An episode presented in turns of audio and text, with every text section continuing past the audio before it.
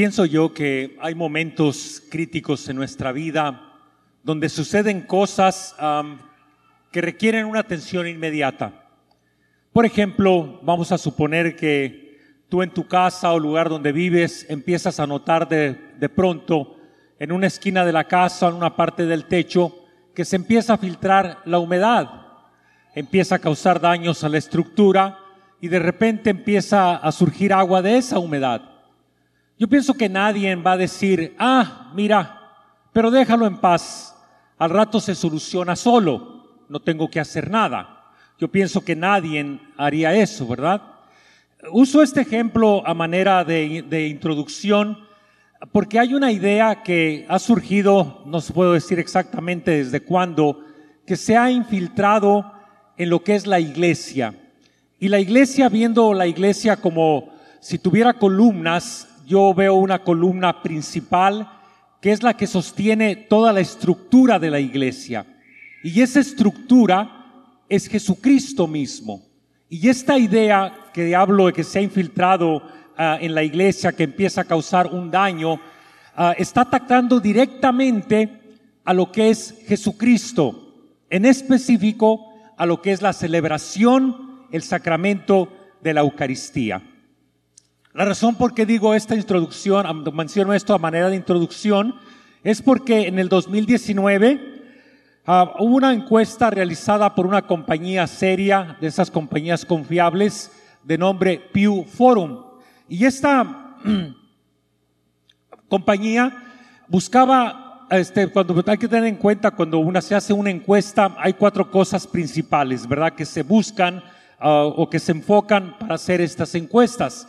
Y estas cuatro cosas son qué tipo de personas van a participar de esta encuesta, qué opinión tienen las personas que van a ser encuestadas, el resultado que dan el número de personas en número de las personas encuestadas y el cuarto, dar un resultado a la población en números finales. Y estos resultados de esta encuesta fue que a las personas encuestadas Primero se, encuestaron solamente personas católicas, personas que se dicen católicos practicantes, que practican su fe con regularidad, solamente. No incluyeron otras personas que practicaban otra fe o que practicaban la católica o otra fe, solamente la católica, solamente católicos fueron parte de la encuesta.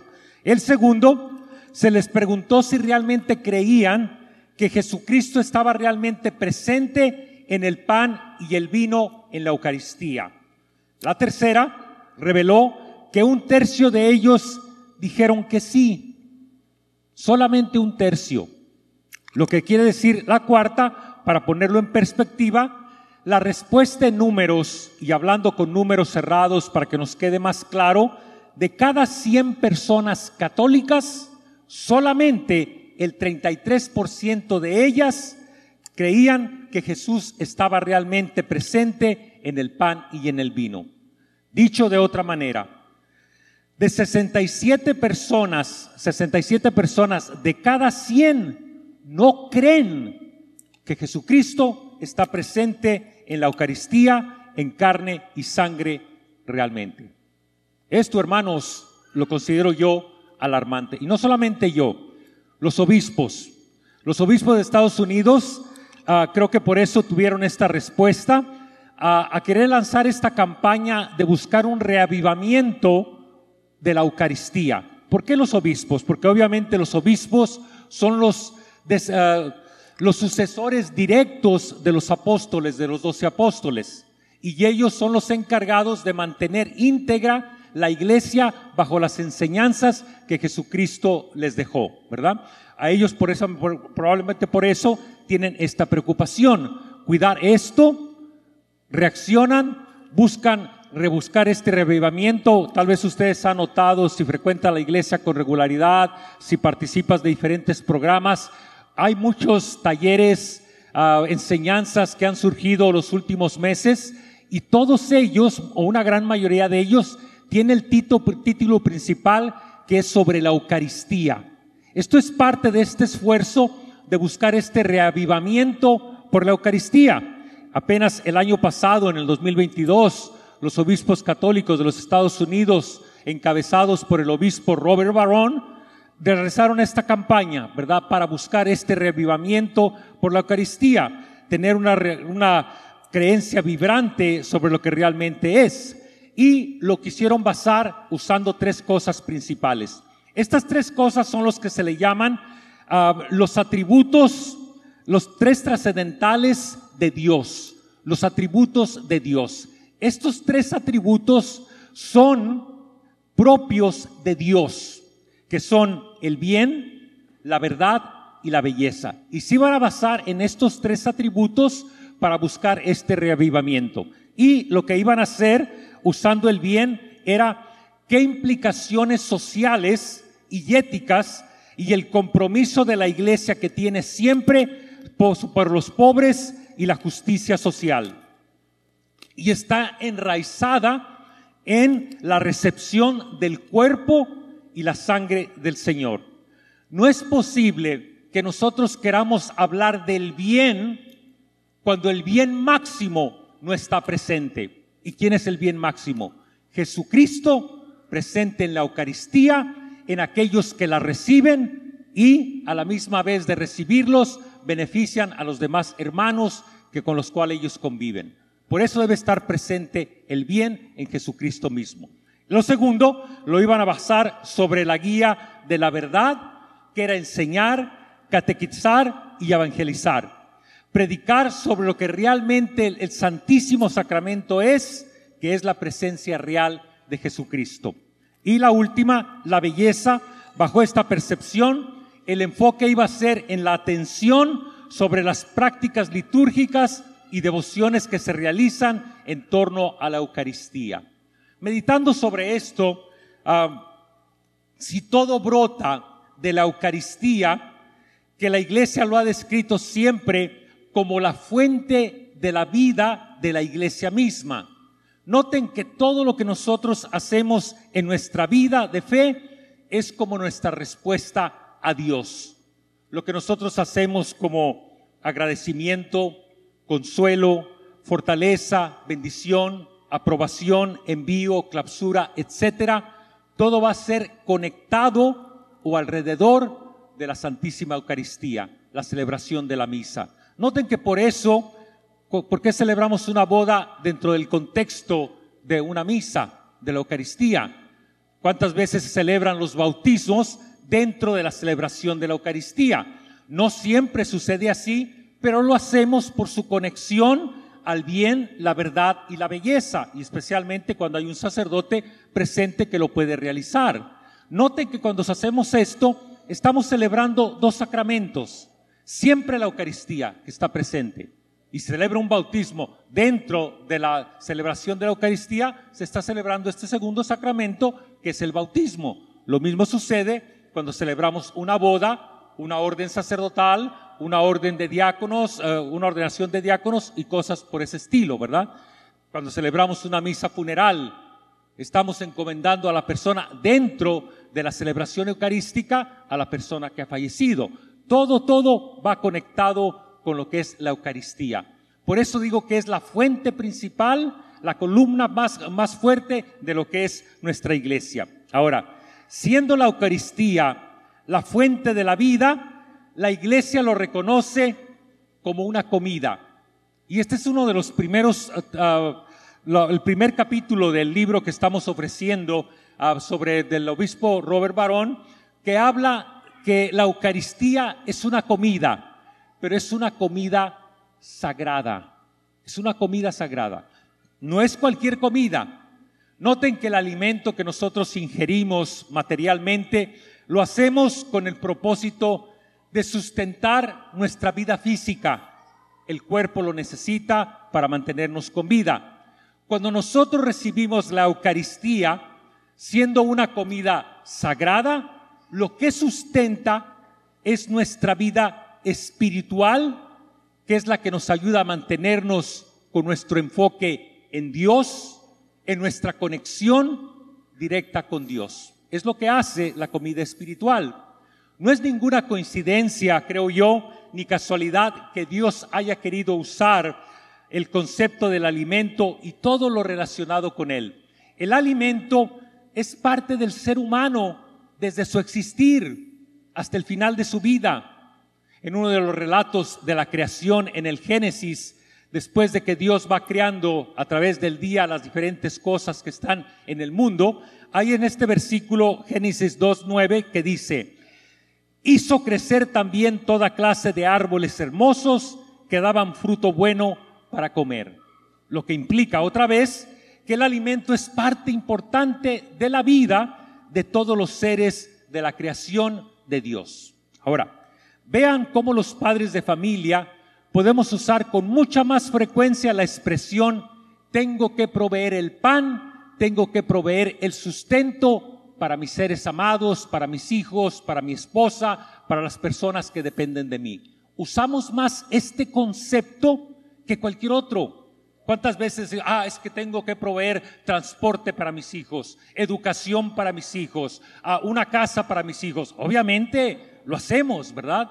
Pero el principal que usamos más, el concepto es el proveer el pan, el alimento, porque el alimento es el que nos mantiene con vida, por cuestión lógica, ¿verdad? Entonces, podemos decir que es lógico que el alimento siempre va a formar como la parte número uno en nuestra vida.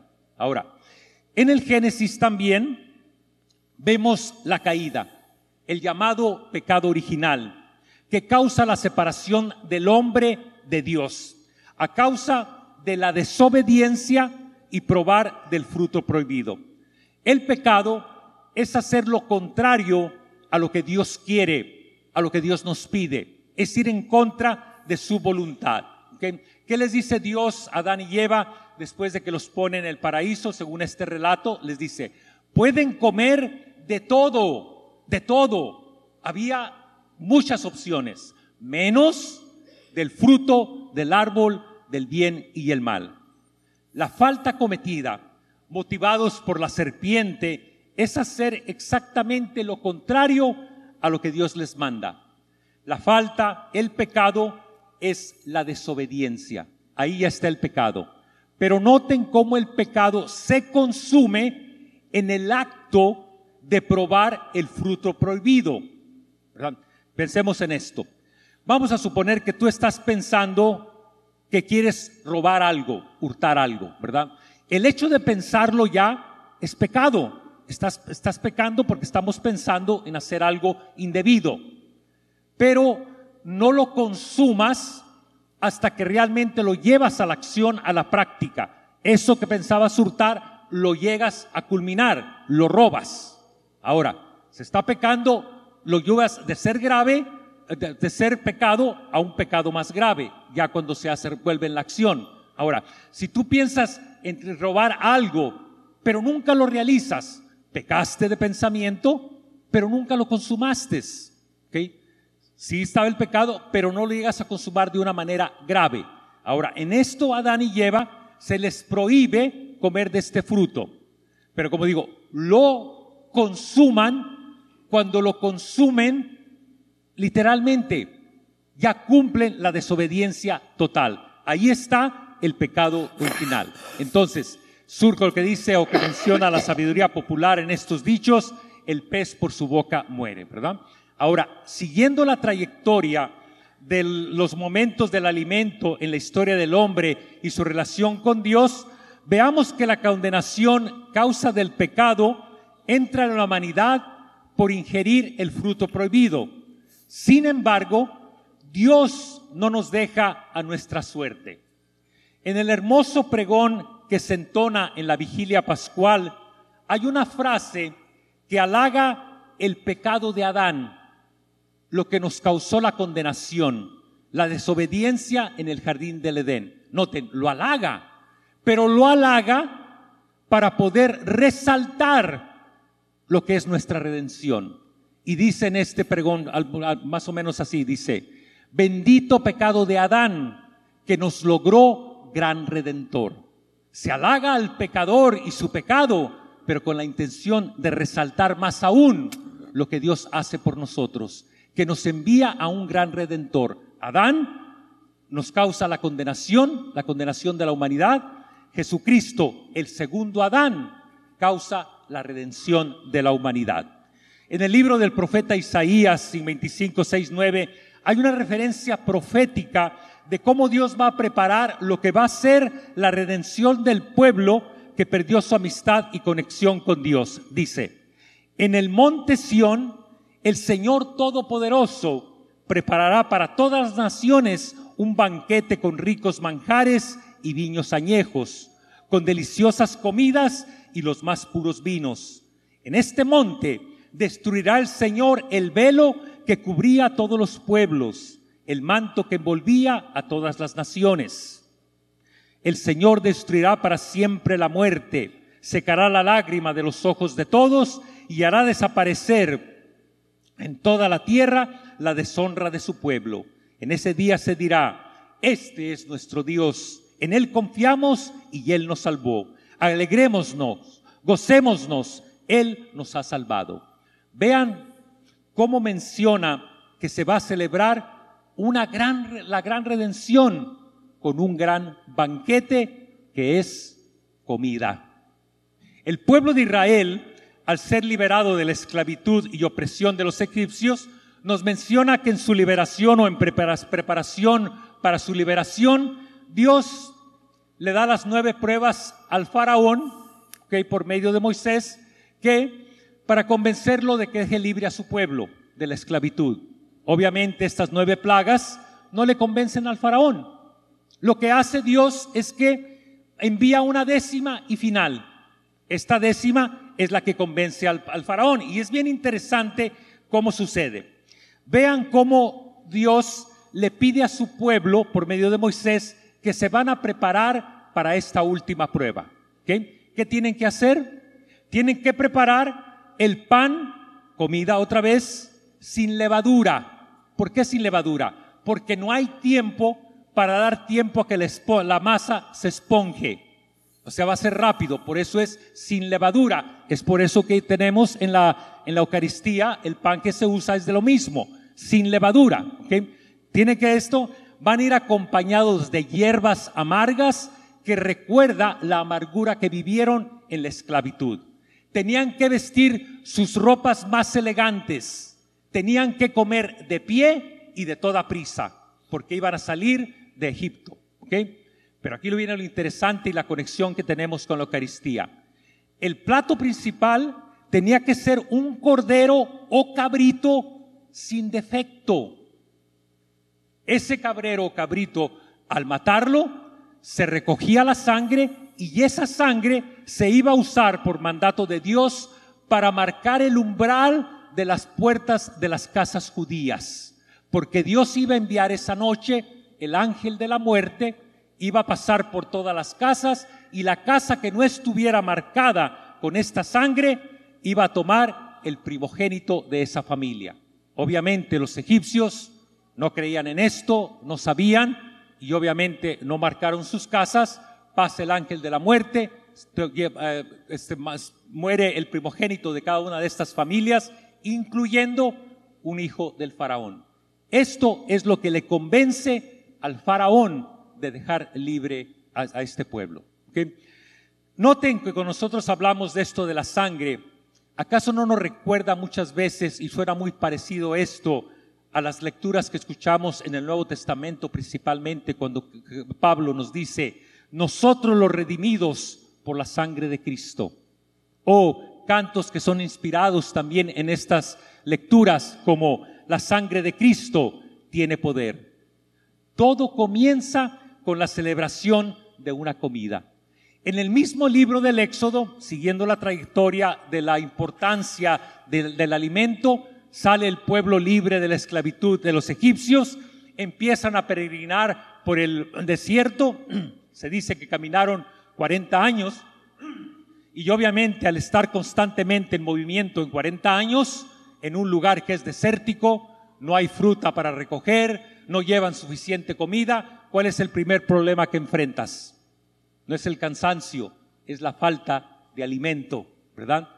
Entonces, ¿qué es lo que hace el pueblo judío?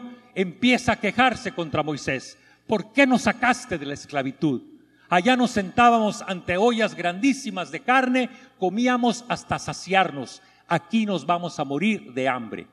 Obviamente Moisés, representando al pueblo, le lleva la queja a Dios y Dios les entra en favor de ellos. Les dice, yo voy a proveer el alimento y les dice, voy a hacer que llueva del cielo el alimento en el llamado maná.